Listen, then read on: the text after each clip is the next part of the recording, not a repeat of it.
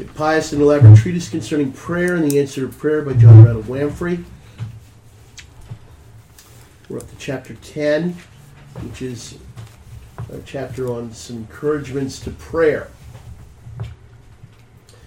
Again, our quote that he's given us from John 14, 13 and 14 Whatsoever you shall ask in my name, that will I do, that the Father may be glorified in the Son. If you shall ask anything in my name, I will do it. so, the last couple of weeks, we've looked at uh, both the necessity of prayer and we spent some time uh, talking about the averseness and, and why people are averse to praying. In this chapter, Brown lays out uh, 30 reasons, or what he would call encouragements, to pray. And while there is um, there's certainly overlap when we consider the um, uh,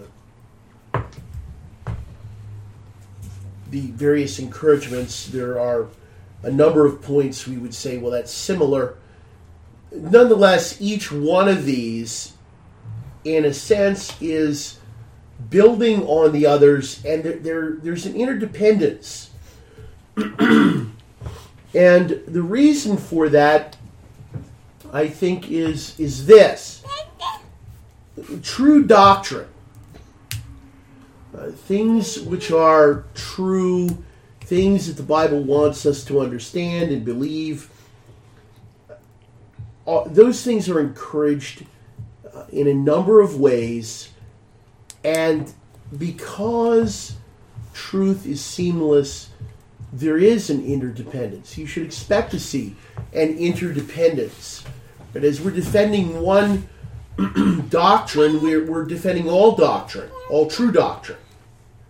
Right? As we're discussing and expositing on one truth, we really have reason to make mention of all kinds of things that are true. so as we go through this, I, I, just want you to keep that in mind. Uh, there is an emphasis in each one. Right? Each one is its own encouragement, but it's not an encouragement alone.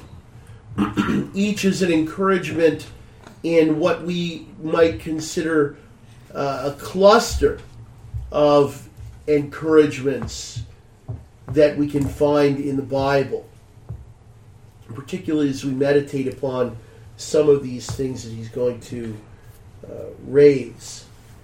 And so, you know, he's begun, he begins his chapter by pointing out, of course, the wicked have no delight in prayer. Of course, unbelievers aren't interested in uh, taking up the enterprise of prayer. No surprise there. Prayer to the true God or to their false gods?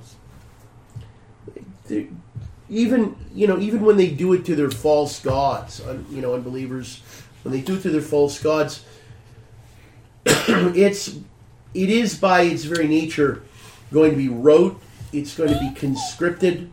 Uh, there's not burdensome to some extent. Uh, yeah, it's it, it will be burdensome to some extent, right? Because fallen men are obeying those commands as a covenant of works, even though uh, they can't really uh, benefit by it as the covenant of works would, would have made uh, certain uh, benefits available. They don't have that, but they still uh, cherish that false hope. I guess that they can, they can somehow uh, be good enough, be uh, diligent enough, be devout enough that they will find acceptance with God on their own merits. You know, again, this is one of these. Um, frankly, I, I, I think of it as a bizarre thing about fallen man that he would want to try to find acceptance with God on his own terms. Why uh, so many people uh, seem to have any concern at all. It, it just seems uh, bizarre to me. Nonetheless, I know that they do. And, you know, it, it is ultimately it's a function of conscience and uh, the work of the law written on their hearts and, and so on. But God, in His Word, has given, as Brown points out, a number of encouragements to believers, a number of things, uh, considerations that should make you want to pray, should make you eager, in fact, to pray. So, for the most part, we're just going to cover uh, these encouragements, although at one point uh, there is um, there is a, a, side note that I'm going to point out. So there are 30 encouragements that he's going to list. We're beginning at question 205. Uh, what is the first encouragement to the duty of prayer? So the first the first encouragement is that the Lord would even allow us to call upon His name. The idea, and his, point is this that God would open a door of grace to a bunch of rebels. Because we don't even deserve to know who He is. Yeah, we, we're, we're heirs of His wrath and curse. we are by nature, uh, we're, we're just totally gone astray. And yet, uh, by his free grace and mercy, there is a door opened.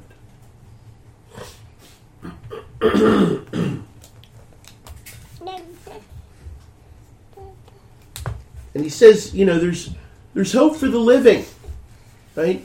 I mean, fallen angels or souls that have now been consigned forever to hell. There's no hope for them. Like people who have perished outside of the faith, there's no hope for them. But he's saying there's hope for you. You're living. Take hold of that.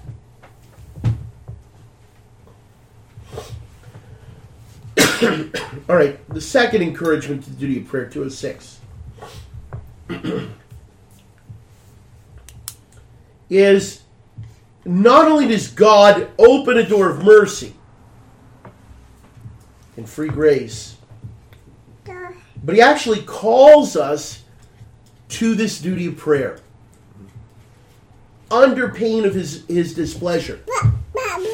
Right, so He not only opens the door, but what, what Brown is saying is he's standing there, as it were, in his word, telling us if we don't come, it, it is a displeasing thing to him. And I'm guessing the next point is he enables us to pray to him, correct? Well, we, we, we'll get to that. Yeah, there's, that's there's something to that effect coming.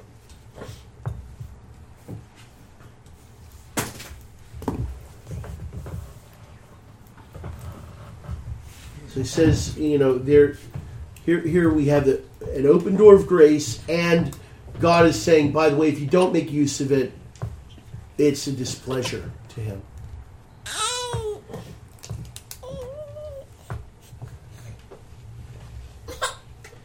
And so the third encouragement, to a seven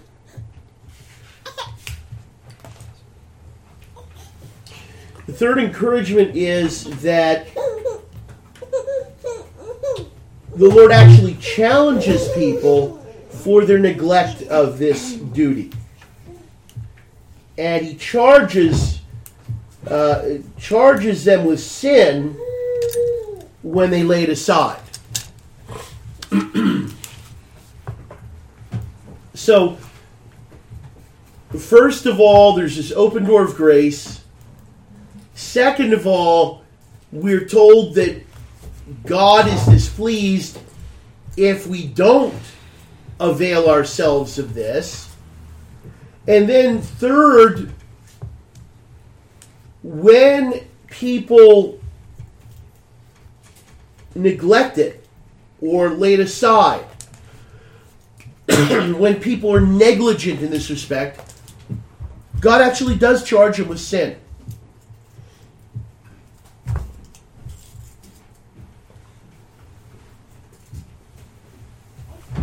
Know, and, and Brown Brown says, you know, why why should you make yourself more guilty before God?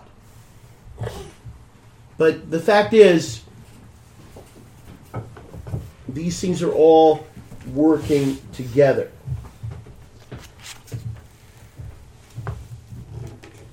All right, number 208. What's the fourth encouragement to the duty of prayer? This one, um,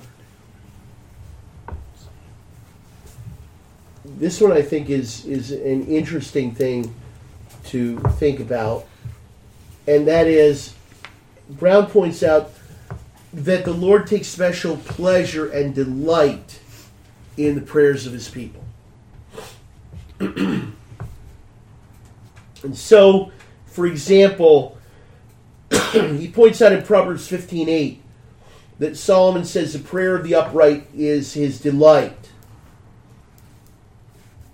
And in Song of Solomon 2.14, uh, that Christ is speaking to his bride, and he says, O my dove, thou art in the clefts of the rock, in the secret places of the stairs.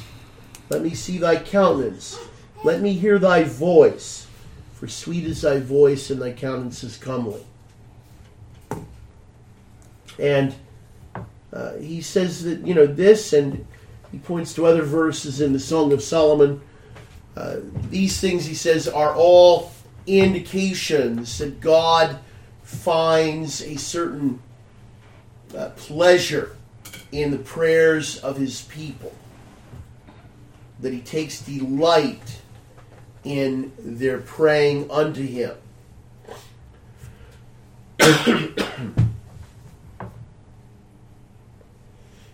So the implication is, of course, that, and, and this is really, um, I think, the underlying argument. You know, if you're if you're the people of God and you profess to love God, why would you not want to do something that God finds delightsome? Why, why are you hesitant uh, to engage in that wherein he takes delight or finds pleasure?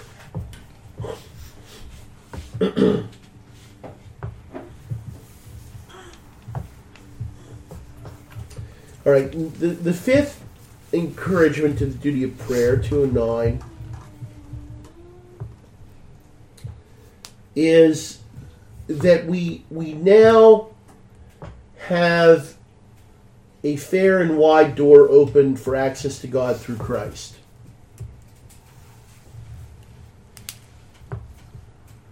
This is enlarging, I think, on, on that first point, but pointing out to us that uh, there's there is in this opening of the door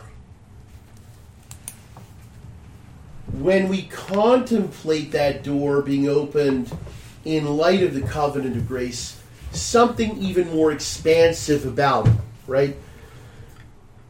He says for example you might think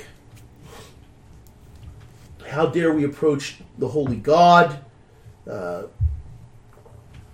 how can we think of standing before one who hates all workers of iniquity?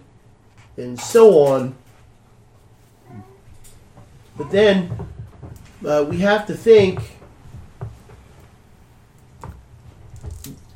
God has provided a means of reconciliation through Redeemer. And that Redeemer has for those who take hold of him thrown open this door uh, with with a, I guess a, a certain assurance we would have to say. An assurance that uh, we will be heard that we can approach him uh, that our sinfulness our our uh, corruption has been uh, has been covered in this atonement. Right, and by the way, that is one of the meanings of the word atonement. Uh, that that word kefer in Hebrew, it, it has reference to the idea of covering. so he points out Hebrews 10, 19, and 20 uh, we have boldness and liberty to enter into the holiest by the blood of Jesus, right? Because that door has been kicked open, uh, in a sense, and any doubt that we might have entertained that we would be heard, that we would be welcomed, all of that is dispelled in Christ.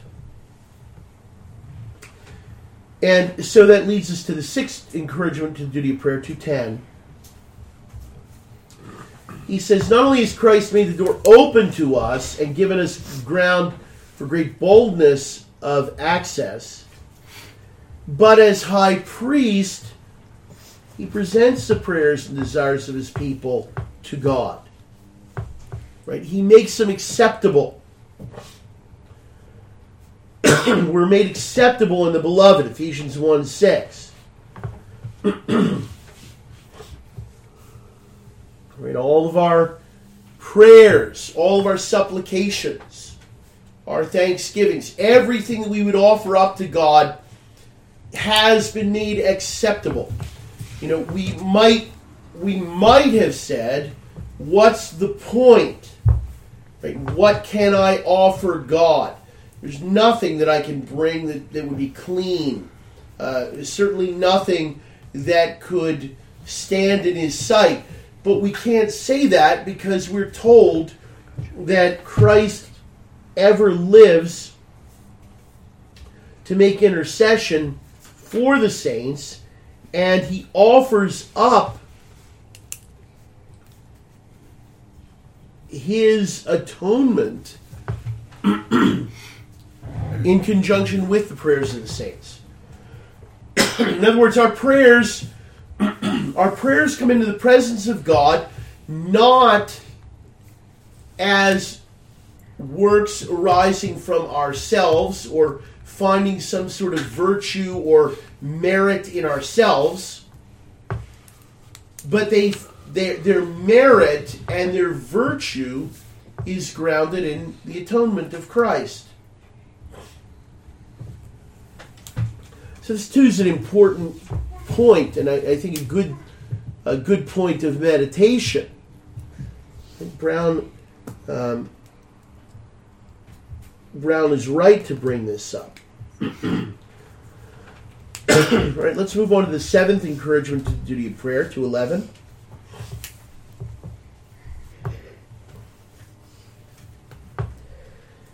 He says, consider this. The Lord has taken upon himself the relation of a father in a special manner to those who are his people. But he's not simply our creator and preserver under that general and common notion, but in a, in a more spiritual, uh, uh, uh, spiritual manner, more special manner. He's adopted us to be his children.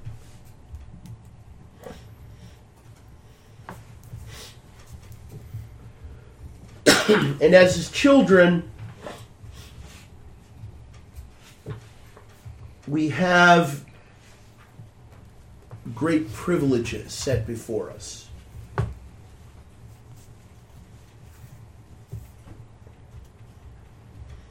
Right, the privileges that you receive from earthly parents are meager.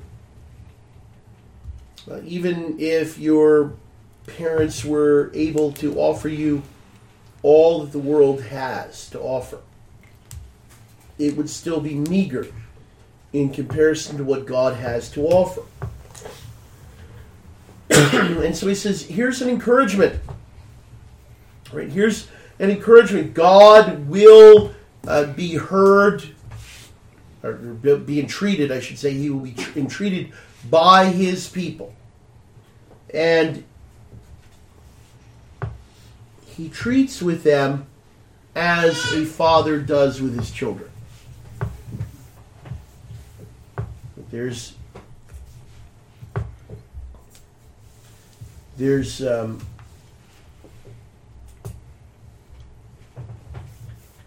a natural willingness because he's he's working in them that which is well pleasing to himself.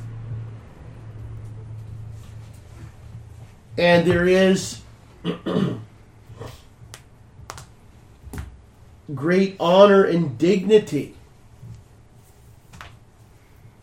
for his people to uh, approach him as father, and to uh, have this familiar approach. You know, the heathen don't know God in any personal manner. And a lot of times, actually, you'll hear the heathen, they talk about God, and the way they talk about God tells you that there is no real personal relation. Right? They'll talk about the man upstairs. They'll talk about, uh, you know, the God who is out there somewhere. It's, but it's an abstraction to them. There's something far away, uh, something that is incomprehensible, something something that doesn't really strike um, strike a personal note. But for believers, that's not the case. Uh, believers have much more intimate acquaintance with God there there are a number of ways in which God makes himself known to believers that are alien to unbelievers. You know, and, and very often God uh, makes himself known to people in, in his people in ways that are best accommodated to uh, the kinds of persons they are. You know, but the heathen don't really have that. So that he's saying that should be a that should be a, a, an encouragement. From that, he moves on to the eighth encouragement. to 12. and the eighth encouragement, he says, is those that God has adopted, He's granted a disposition uh, uh, toward Himself, which is called the spirit of adoption.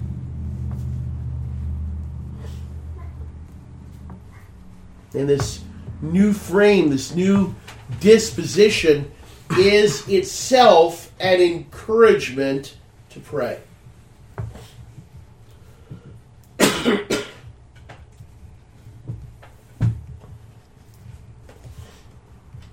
Says, and he, he actually he likens this um, to the inclination that is in a young child for its mother's milk. You know, the young child, you don't. It doesn't need to be prodded to know that it's hungry and to know that uh, it can look to the its mother. He says there, that's that inclination is in the child of God.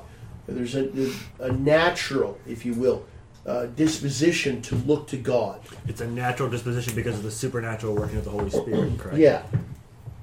But he talks about this very strong inclination. And, and that brings me to the, the uh, brief diversion from looking at these points. 213, what should what thought should overcome whatever doubts come into a Christian's mind. he says if, if you uh, whatever discouragements uh, appear to the child of God to keep him from the duty of prayer, he says all should be overcome with one consideration. God has implanted in me a new nature and given me a new spirit of adoption, inclining me to Himself.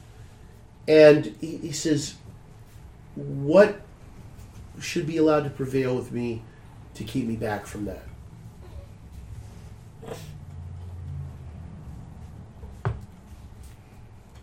I mean, really, you you have to strive with your maker at that point, right? You're striving against what for the spiritual man are natural impulses. Right? That that strong inclination to call on God.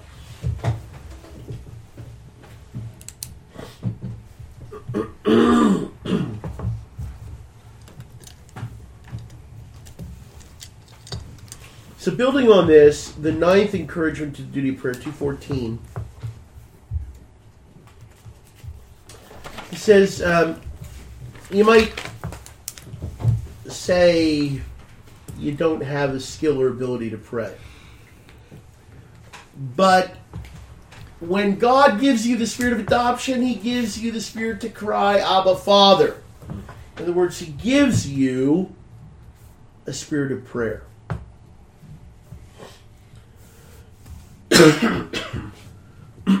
he's giving you the that very thing that you quite frankly you lacked it before uh, he gave it to you. Before you were regenerate or converted uh, there is no genuine spirit of prayer in you. Because you're, you're not inclined to god. Now he's given you this inclination, and He's given you the Spirit to pray. So you are, in fact, uh, you're able to lay hold upon that duty that you're inclined to do. If you're if you are a believer, you should be inclined to it and you already have the first motions of the spirit uh, that that comes with the territory.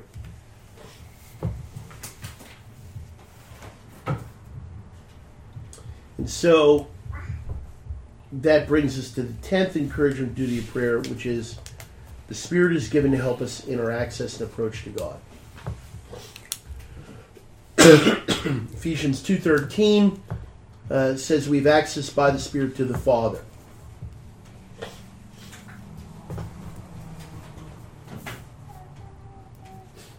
So not only do you have uh, in your spirit, as it were, uh, the, the, this life principle, if you will, uh, that it, it not only inclines you but moves you to pray, but he's saying you have the Spirit of God Himself praying with you. right? Uh, carrying you along in this duty. So your spirit is in this, or it should be aligned with the um, the motions of the Spirit of God.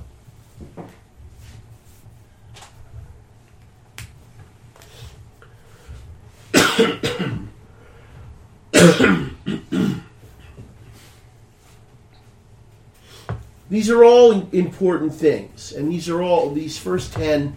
I think are, are all very clearly uh, interwoven, interconnected as considerations. They they they really join together the status of of man as a creature, but also and particularly as a creature taken into the covenant of grace.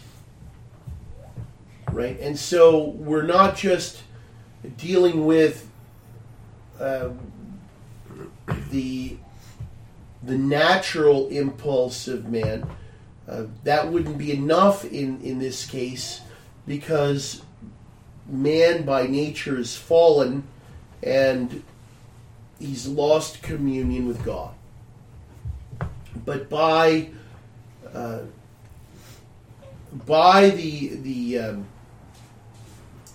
tendering of this covenant of grace, God in Christ has opened again uh, this door, and He's in every way fitted us to pass through that door. Uh, in particular, in, in this case, with respect to the duty of prayer. Right? He is from every direction uh, as pertaining to the covenant of grace. He is helping us. The Son is uh, interceding for us. He's um, he's offering up our prayers. The Spirit is interceding with us and enlivening us to make these prayers. Right? So all of this taken together is an argument, I think, that the new nature, uh, if you are in Christ, that new nature itself is arguing and encouraging you to uh, to pray to God.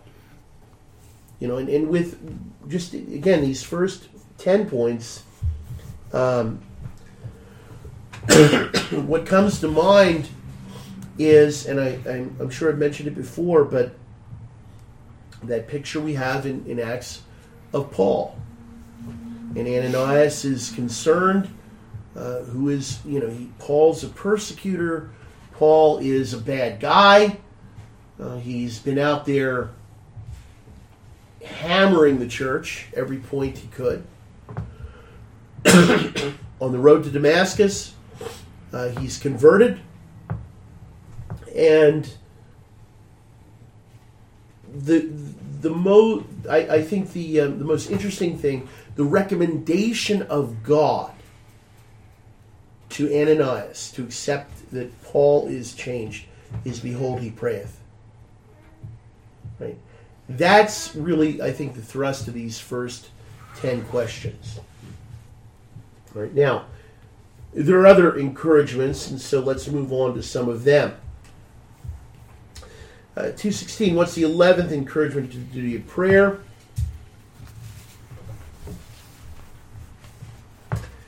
Um, isn't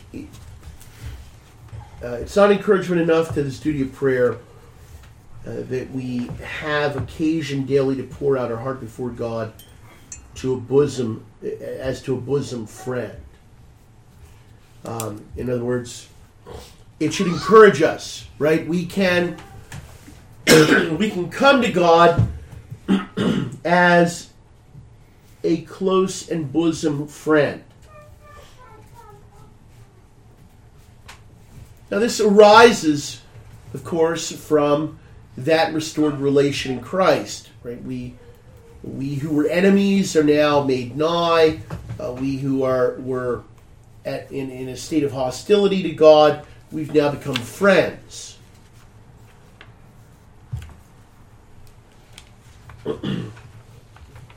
so he's saying that should encourage us to pray.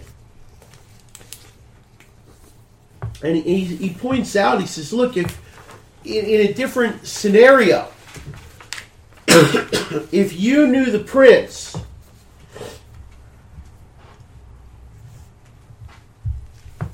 wouldn't that be enough to encourage you to speak to him if you wanted something? If you were friends, you, you know, you grew up with the prince and, and you knew him, wouldn't that be a great encouragement to go to him when you, you know, there's some dire situation? He's saying, in essence, look, you you know the creator of the universe. Right? How much better can it be than that? Right, 217. What's the 12th encouragement to the duty of prayer?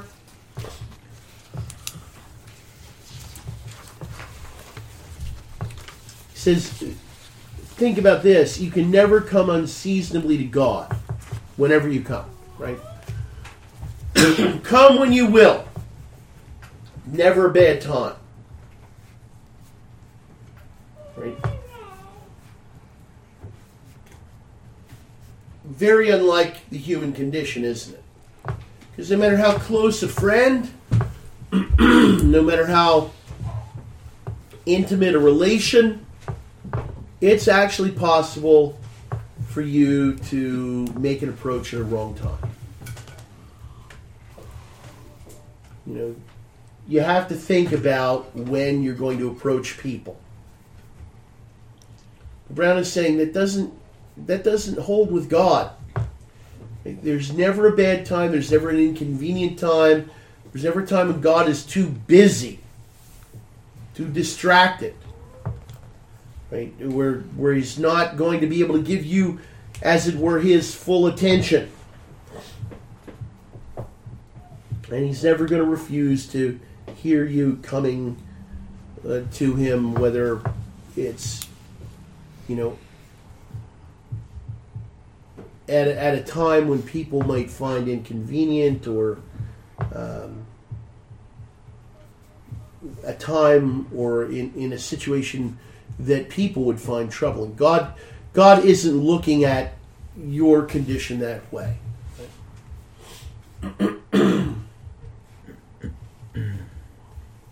and goes back to um,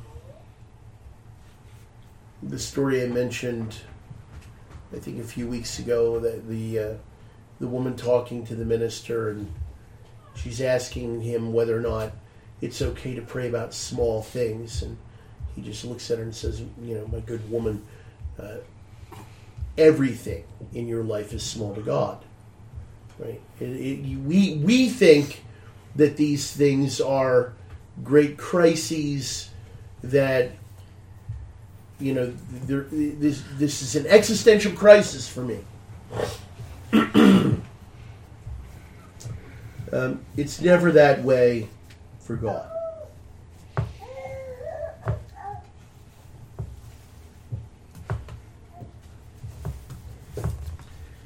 right, the 13th encouragement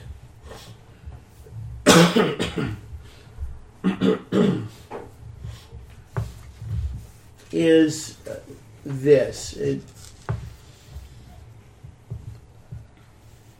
a lot of times, um, people people become burdensome to other people. Right? You and it, so you already you, you just there are people you don't want to hear from them anymore. He's saying there's no case that we're uh, we can be um, that we could possibly be in that's going to prejudge us in his ear. If we come willingly and come in sincerity and upright uprightness of heart, God's going to hear us.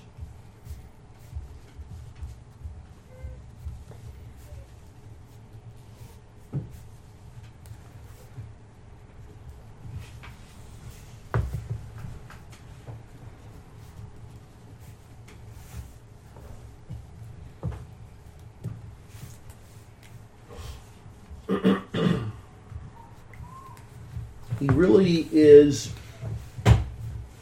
and, and he points this out in this god wants us to approach him unfeignedly. Uh, he wants us to lay aside our sins. Those are the things that trouble us with god not um, there, there's no uh, prejudice against us as long as we come willingly. All right, the 14th consideration or encouragement to duty of prayer.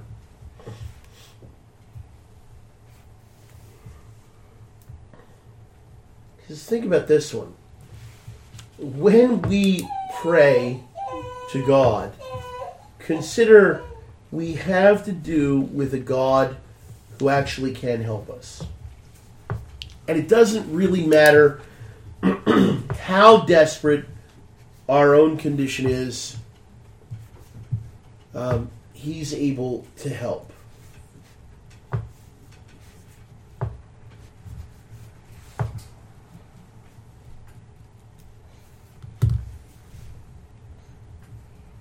So he's saying it's it's good. It should be a great encouragement to us.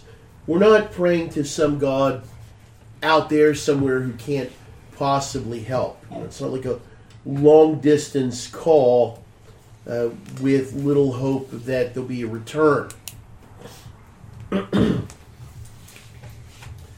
we can pray no matter the severity of our necessity. God is able. He can raise the dead and say to the dead bones, dry bones, live. So there's really how much more how much more do we need to say than that? That's a lot. Saying a lot about the God with whom we have to do. So we, we need to keep that in mind. And that should be a great encouragement. You know. By the way, he doesn't mention it here, but con- compare that with what the Bible says about, you know, the, the idols of the heathen. Right? They they they can't see, they can't hear. They're impotent. There's nothing they can do. And the heathen still pray to them.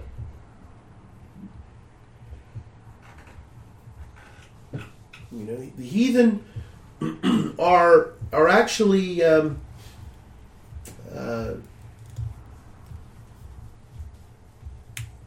they're actually devout in their superstitions. They do all kinds of bizarre things, setting up little temples. You know, people put little temples in their in their gardens, and they they establish. You know, they they light candles in their homes, and they they do all kinds of little acts of devotion here and there. Uh, these are, you know, these are really little acts of supplication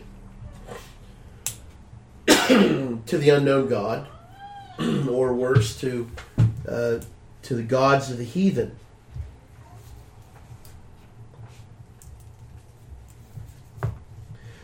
All right, what's the fifteenth encouragement uh, to the duty of prayer? Two twenty.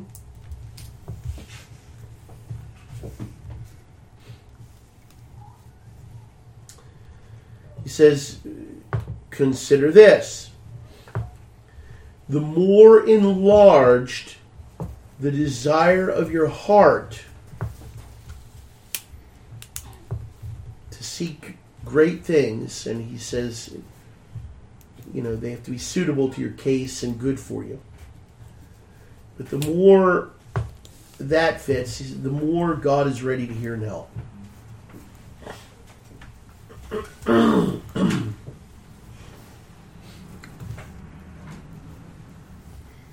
So the rule he points to here is a good one, of course, and, and really should be a guiding principle when we think about this, and that is what Jesus said in Matthew 6 Seek ye first the kingdom of God and his righteousness, and all these things shall be added unto you.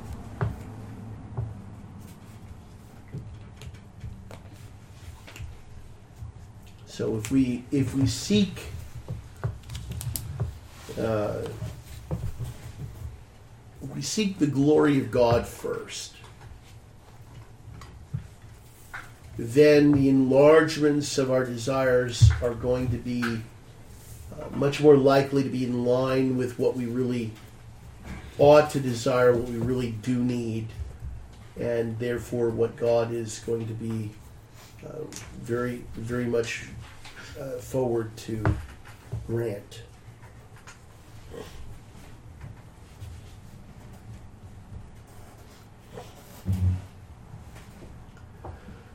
the 16th encouragement to the duty of prayer 221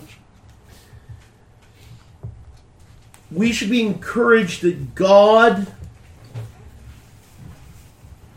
has no regard to our worth in granting the thing that we ask.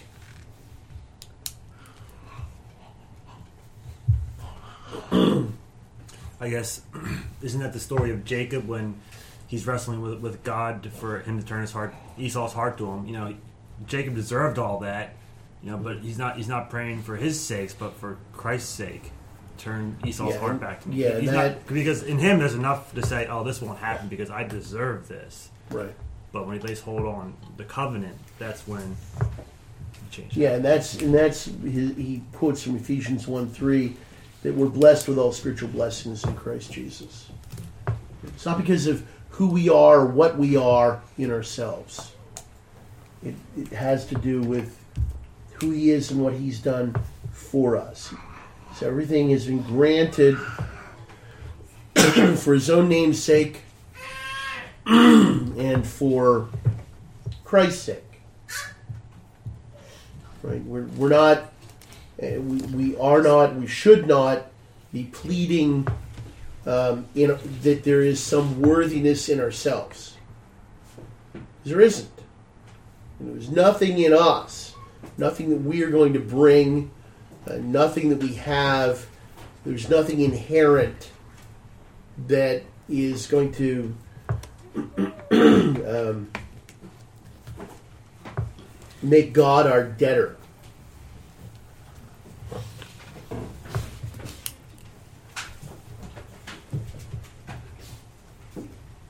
So that should be encouragement to us because, again, frankly, if, if we were to take an accounting of, of ourselves, there is nothing. We, we would have no reason for hope. All right, 222, what's the 17th encouragement to the duty of prayer?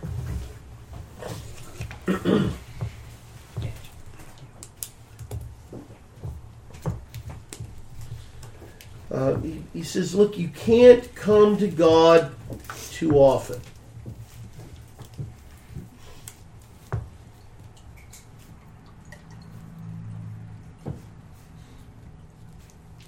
And he, he says, um, in the case of man, the more often uh, somebody comes to your door begging, the worse they are for it.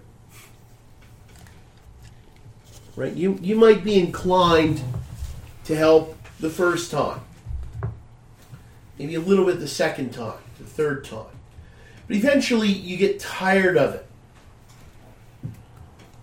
It doesn't happen that way with God. He says, God, uh, God's beggars have a happy life. more you beg at God's door, the more God is going to be inclined to hear you. All things being equal, provided you you know you're praying it right. So you're not wearing God out. You're not wearing out your welcome. You know, you're not going beyond uh, what He would have you to do. All right. What's the 18th encouragement to the duty of prayer? 223.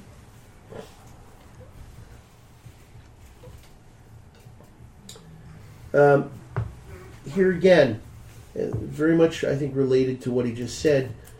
But he points out the Lord takes it well when we're importunate with him. You know, we give him no rest until he grants the blessing that we, we're seeking. try that with a person. You know, try that with another human being. And you're going to see that very quickly uh, you, you're going to probably wear them out. And you may still get what you what you want though, like the case of that woman with the judge. Yeah, yeah, oh, you- yeah. You you might you might get it by by wearying him, but Not a kind. Not this a kind is not. Yeah, it, it won't be. It won't be like that with God. You're not going to wear him out. You're not. You know. And he also points out in con- connection with this. By the way, he says his delaying to answer is no ground of discouragement, but it should put us on uh, edge that we be more earnest in our pursuing what we're seeking. Again, provided we're asking according to the will of God and, and so on. You mean more earnest in our seeking our being about the uh, the means to obtain it? Is that is that what he means? Like we pray, but then we have to be about the means. Like we can pray for our daily bread, but we have to go out and actually work for it. Well, he's he's saying that if you are praying lawfully, right? If you're praying, I mean, the presumption here is you're praying. You're not you're not praying for something, you know, wicked or sinful.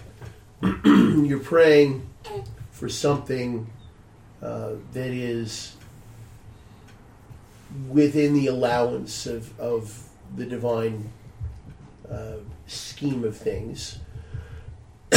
He's saying, just, you know, if you're praying for something, uh, let's say that's promised or implied, uh, lawful, but you haven't received it, delay an answer. He's saying that is not and should not be taken as a discouragement.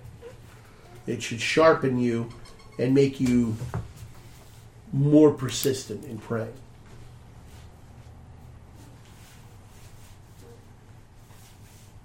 So, you know, be very, very careful about that. I mean, there's, um, in, in, in that regard, I mean, in regard to a lot of this, uh, I, I'm a lot of these things he's talking about here. I'm reminded of the case of George Miller, who, for I forget how many decades, uh, five, maybe six decades, he ran a bunch of orphanages in England, and um, he didn't solicit people to give he simply prayed. And uh, there was one case I remember reading about that uh, one morning they hadn't, they had no food to feed all these kids. And he was praying and he, he had them all line up and go into the cafeteria or whatever, wherever they fed them. And um, as they all sat down to eat, somebody showed up with enough food to feed everyone. You know, there was a guy who was persistent in praying to God. Uh, he was doing an incredible work uh, in in that regard, and he he wasn't afraid to ask big things. He wasn't afraid to to um, press the issue, and he saw as many what I think people would probably characterize as miraculous answers to prayer as anyone. But he never drew back. But again, he was he was not praying for things outside of the will of God. So, um, you know, that's this is a minor thing that, that Brown is talking about here. You know, something being delayed. Don't be discouraged. you know, when it when it needs to be there, it will be there. All right. What's the nineteenth encouragement to the duty of prayer?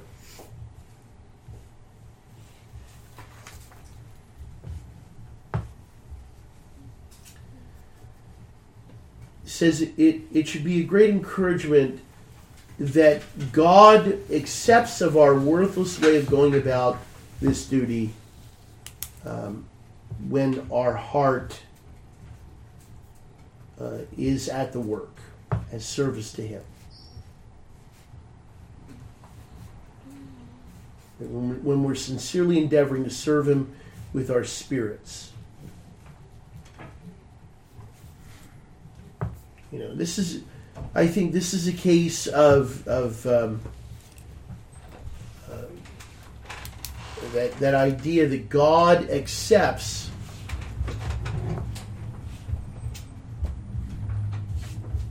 the imperfection of our prayer. Really, the worthlessness of our prayer. Uh, he, he accepts the intention of the heart over the actual execution of the prayer.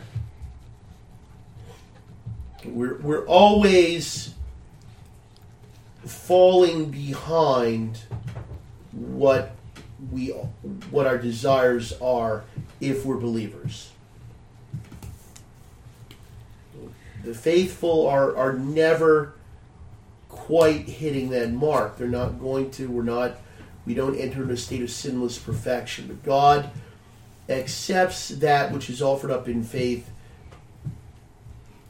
as being complete or whole or perfect before Him.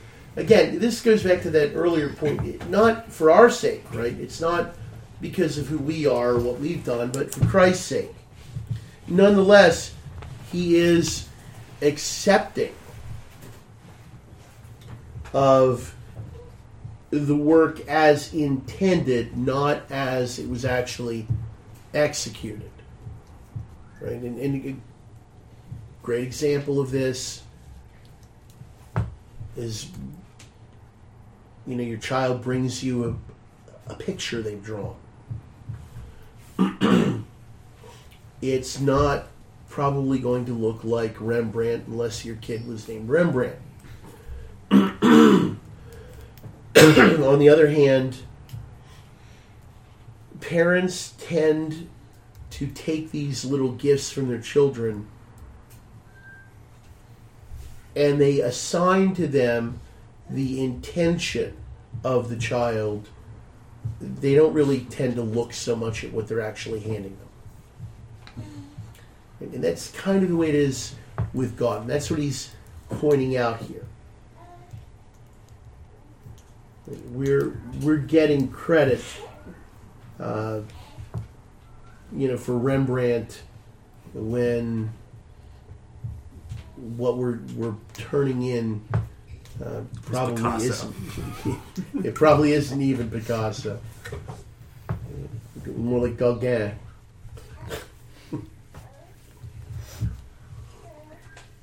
Anyway, uh, the 20th encouragement to the duty of prayer, 25.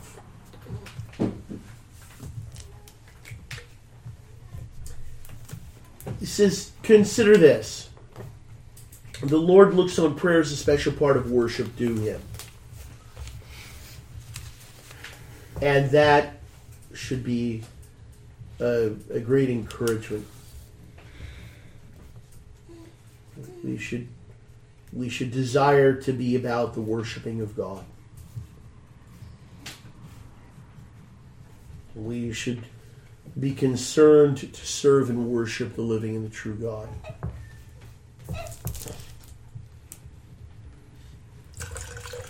And by the way, if we neglect this, he says we can't, um, if we neglect prayer, we can't properly worship God.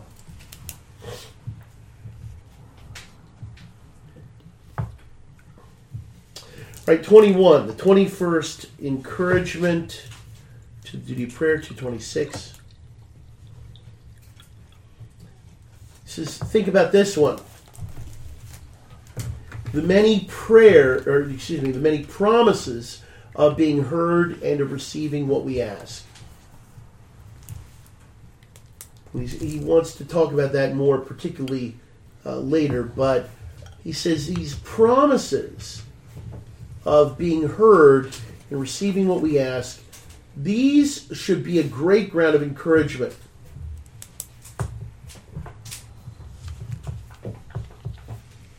And, and he says this is really our text, and he's referring to, G, to John 14, right? Um, Whatsoever you shall ask in my name, that will I do. The Father may be glorified in the Son. If you shall ask anything in my name, I will do it.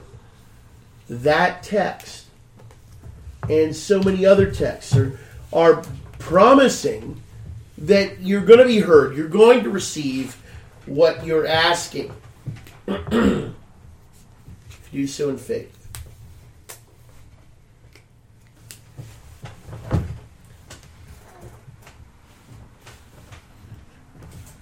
And he point, he, well, I think very pointedly asks, you know, what will encourage you to the duty of prayer if this doesn't encourage you?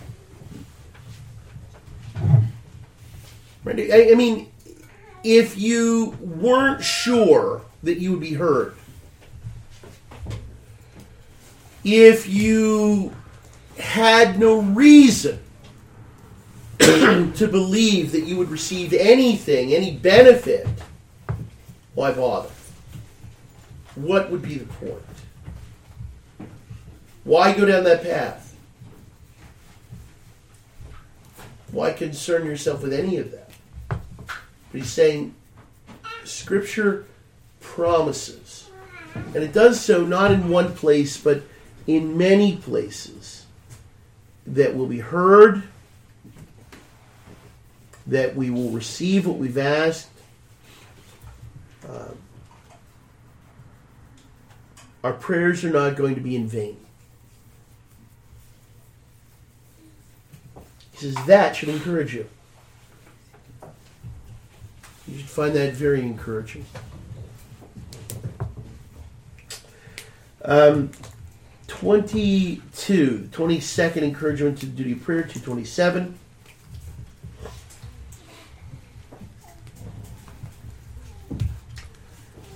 You should be encouraged to pray because it's been the constant exercise of all the saints in all generations.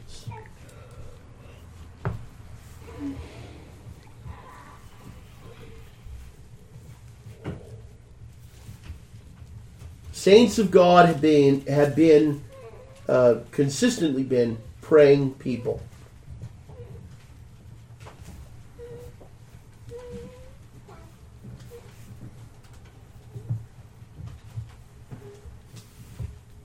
and he, he says that uh, that tells us we're not walking in untrodden territory. Right? We're not. This is not a new area.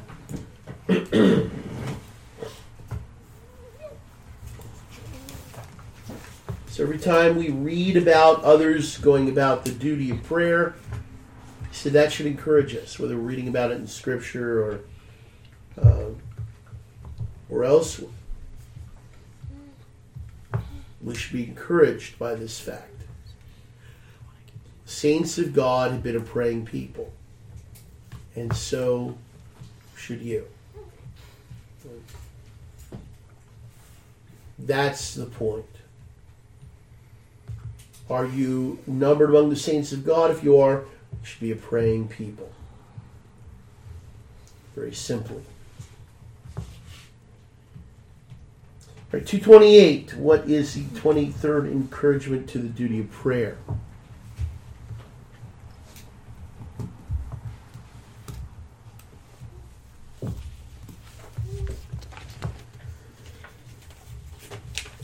He says, think about this. Consider how sometimes the Lord has heard the prayers and desires of carnal persons.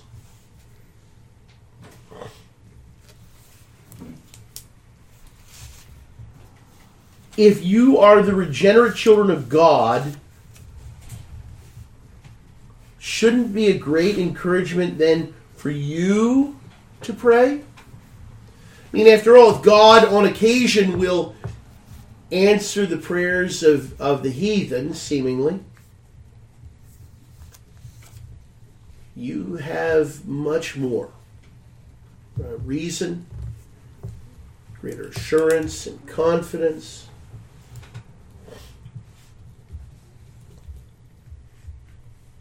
Says it's sort of like this. Sometimes your father might be kind to strangers. As his child, doesn't this encourage you even more to approach him? Shouldn't this be something that causes you to approach unto him uh, more and more? So that that should be um, a consideration. Related to this is the 24th encouragement to the duty of prayer, 229. He says, The Lord hears the cries of the dumb beasts and the senseless creatures. He grants them what they need. And this is again, uh, you know, how much more? How much more if you are, if you're his children? How much more is he going to be forward to grant you what you need, to give you what you uh, ha- find necessary in life?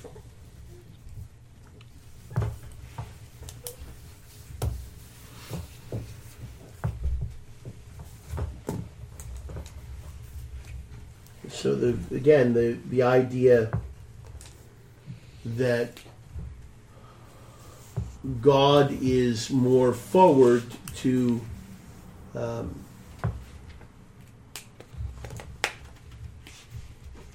to provide help to uh, hear and relieve uh, the afflictions of the saints or hear their prayers and, and grant answer uh, to the saints.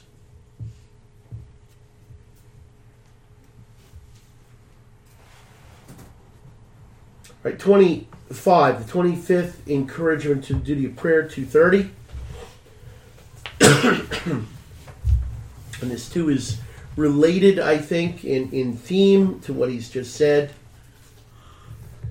And that is we find the Lord has such an esteem for prayer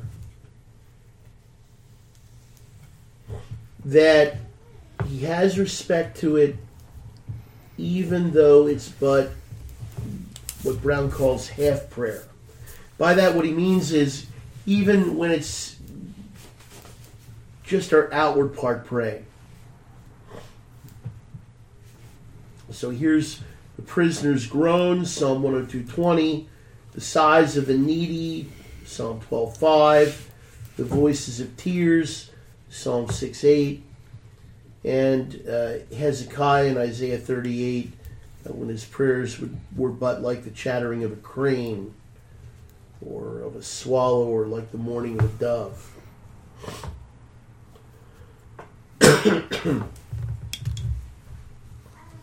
So his his point again is you know God has been known to answer prayers which are clearly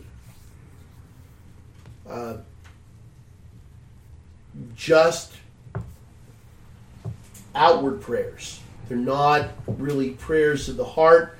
They're not really rooted in the person, uh, at least spiritually. But God has heard these prayers because He has such a respect for prayer. Well, again, how much more respect is He going to have for your prayers if your prayers arise from that inward motion or, or motive? Yeah. Is that what's going on with Ahab or Ahaz in, in the Old Testament, where like he he, he walks softly, like he, he humbles in a way? He's obviously no Christian, but he he's, he does the outward acts of, of obedience and like and humbling and Yeah, and, and I, I think that's exactly the kind of example that Brown has in mind here. That that that sort of um, outward conformity that gets God's attention. It's just uh, his prayer is a formality in many respects, uh, and, and I, I say that he certainly desires the things for which he's praying, but he doesn't desire them for spiritual ends or for a proper end, which would be to glorify God, right? He's not uh, probably a believer. but God, nonetheless, from time to time in the Bible, and, and by the way, we're not not saying that Hezekiah is not a believer, uh, but sometimes believers too do the same thing. Their there's their prayer is a formality. The point is that God oftentimes will actually hear those prayers and answer them. Right? So, how much more should be thought to be the case when you're praying uh, with the right spirit, with that spirit of adoption, and so on? so, he's saying that that really should be an encouragement. Now, the presumption these last few here have been that he's talking to people who are believers, and you have the Spirit of God working in you and with you. How much more? If God is willing to hear, you know, the prayers of animals or or the um, uh, the prayers of carnal persons or prayers which are formalities uh, really for two reasons right one one is god has and, and indicates throughout the bible the lord indicates he has a, a certain or special delight in prayer. And in all of these cases, um, there's a real dependence there. And that's enough for God occasionally, maybe even regularly, in the case of the animals, to grant uh, grant their petitions because their petitions actually are sighs and moans. yeah, right. But so if that's the case, he's saying, how much more? How much more? How much more? Right? You're you're the child. You're a child of God. You're the spirit of adoption. This doors being held open in Christ. I mean, how much more encouragement should you have? Should you take from that? These are all examples of God's mercy to people in varying degrees, you know, at least temporally, uh, people who are out of covenant with Him. Right? Or just the, the beasts of the earth. How much more room is there for you to be encouraged? Okay, the 26th encouragement to the duty of prayer, 231.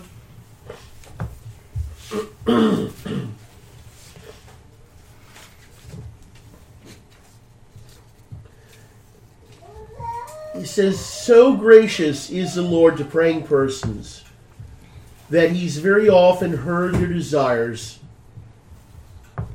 not only when they've been accompanied with a lot of weakness, but even when they've been accompanied with corruption and sin.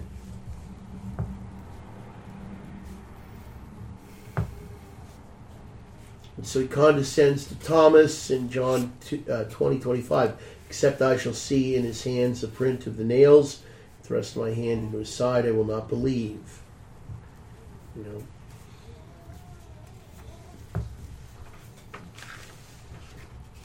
He accommodates that.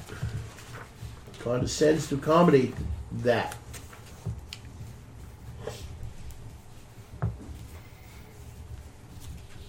God is willing to hear the prayers of his people not only in weakness, but even when there, there's sin and corruption. Again, this is another one of these how much more? Right? It- it- that should encourage you. You know, why should it encourage you? Because your your sin or your corruption, even if it's non mortified, should not put you off from praying. So in that case, Thomas was both actively in sin, the lack of faith, right, Yeah. and also, um, could you say that he was praying for something that he really kind of shouldn't have been? Like where the request was something that obviously none of the other apostles needed that. Yeah. Um, I mean, obviously it was it was according to the will of God because it was granted him. Well, Abraham prays Yeah. multiple times, right, in the Old Testament for like confirm it to me. Yeah, there, I, I'm I'm not sure exactly that I would that I would say that his his desires are entirely misplaced, but the point is, for our, our purposes here, they're clearly joined with uh, not just weakness, but certain corruption or sin right? There's something there's something untoward in what he's requesting here, hmm. and yet God hears it.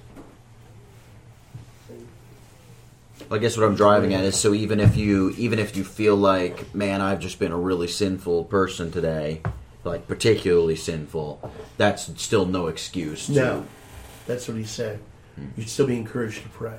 Because the Lord's prayer is forgive us our debts. You know, give, give us this day Well, there, there's there's that aspect of it too, but he's ju- he's saying even even in your corruption, right? God God very often will grant an answer. How much more, however, right? If you are praying aright. You know, I mean, remember, thi- this is not. He's he's giving you sort of a lowest common denominator, worst case scenario, uh, and saying, "Look, God will hear prayer in that." He's not saying be that or do that, but he's saying if God is willing to hear and and grant in this case, well, you should be encouraged. Don't be in that case, but you should be encouraged. Because even if you are, there's reason to hope. Right, 232, the 27th, encouragement to the duty of prayer.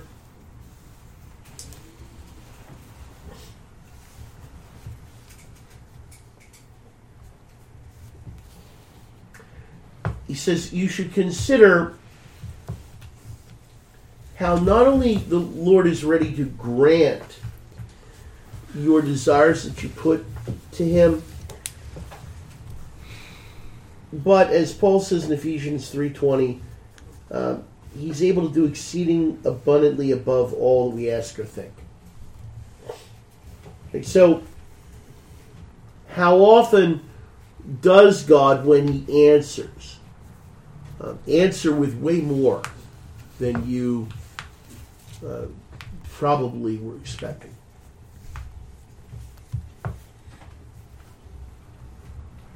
You, know, you, you probably, uh, well, the very fact that you, you didn't uh, ask may well be because you didn't even think of it, right? Which is why it's beyond what you, uh, above what we would ask or think.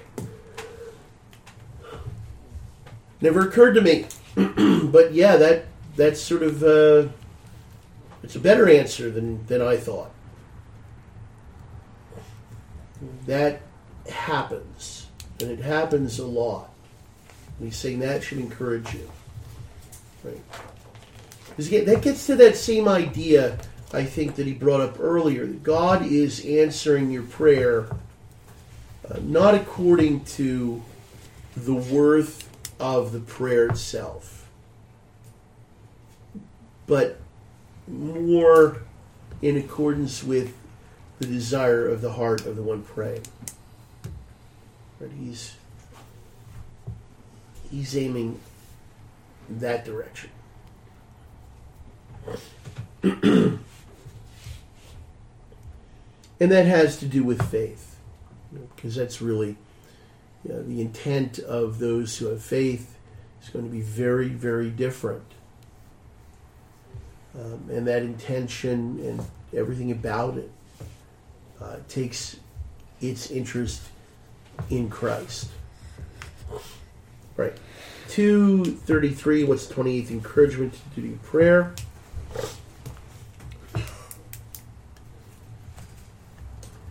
says we'll consider again this as a as a an encouragement uh, that the Lord not only hears you when you call on Him,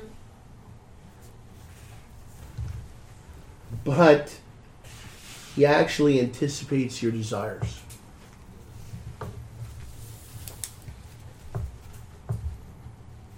He's so ready to do good for His people that before their petitions are out of their mouths,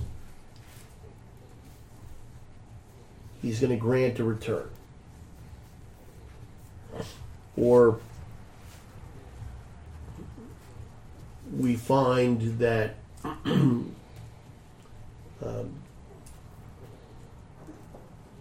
there is a beginning of, of that, right? He points to Isaiah 65 24. It shall come to pass before they call, I will answer, and while they're yet speaking, I will hear. He says, How, how much more encouragement do you need to pray to God than something like that? You know, he's just sort of waiting for you to tell him what he already knows. He's already anticipating that you need help.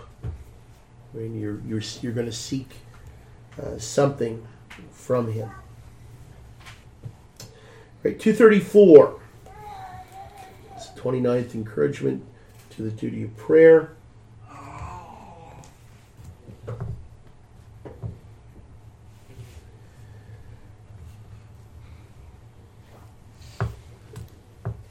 Says, when God has no mind to grant the particular that uh, his people might ask, he discharges them from the duty. And in fact, inhibits them from speaking any more to him about the matter. So, for example, Jeremiah several times is told, Pray not for this people.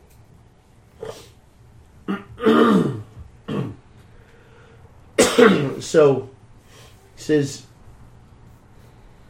um,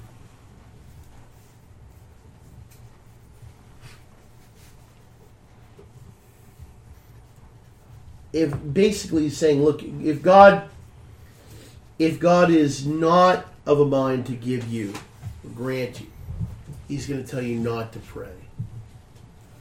Um, and to a certain extent,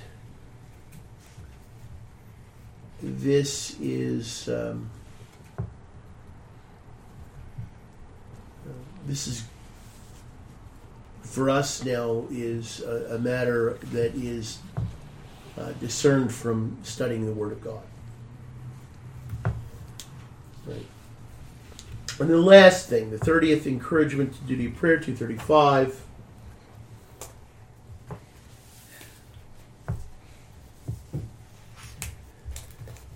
He he says, um, consider all the great exploits of prayer. Consider what prayer has accomplished. What uh, what we've what we know of it, um, and he starts giving a bunch of examples from Scripture. Uh, by prayer, hidden mysteries that couldn't otherwise be made known have been revealed, and um, he refers to Joseph and Daniel. Uh, by prayer, great and strong armies have been defeated. Exodus and Samuel and Chronicles. Prayer will prevent the ruin of a people. Prayer has opened the womb that was shut. Prayer has wrought miracles. Prayer brought Jonah out of the whale's belly. Prayer opened the prison door for Peter. By prayer, pardon has been obtained. Miraculous supplies. Issues from death, deliverance from enemies, even deliverance out of all trouble. By prayer, not only have there been outward blessings had, but spiritual blessings, labors in the gospel, their success, and even deliverance from the devil. Is, these are all things, and it gives a number of verses to list all of that. It says, look, all of these, all of these are the, the result, the exploits of prayer. And that, when we meditate upon that, that too should be a great encouragement for us to pray. Right. So, with all of those encouragements to pray, uh, in the next chapter, Brown wants to discuss the object of worship in prayer. And that'll be our next topic in chapter 11.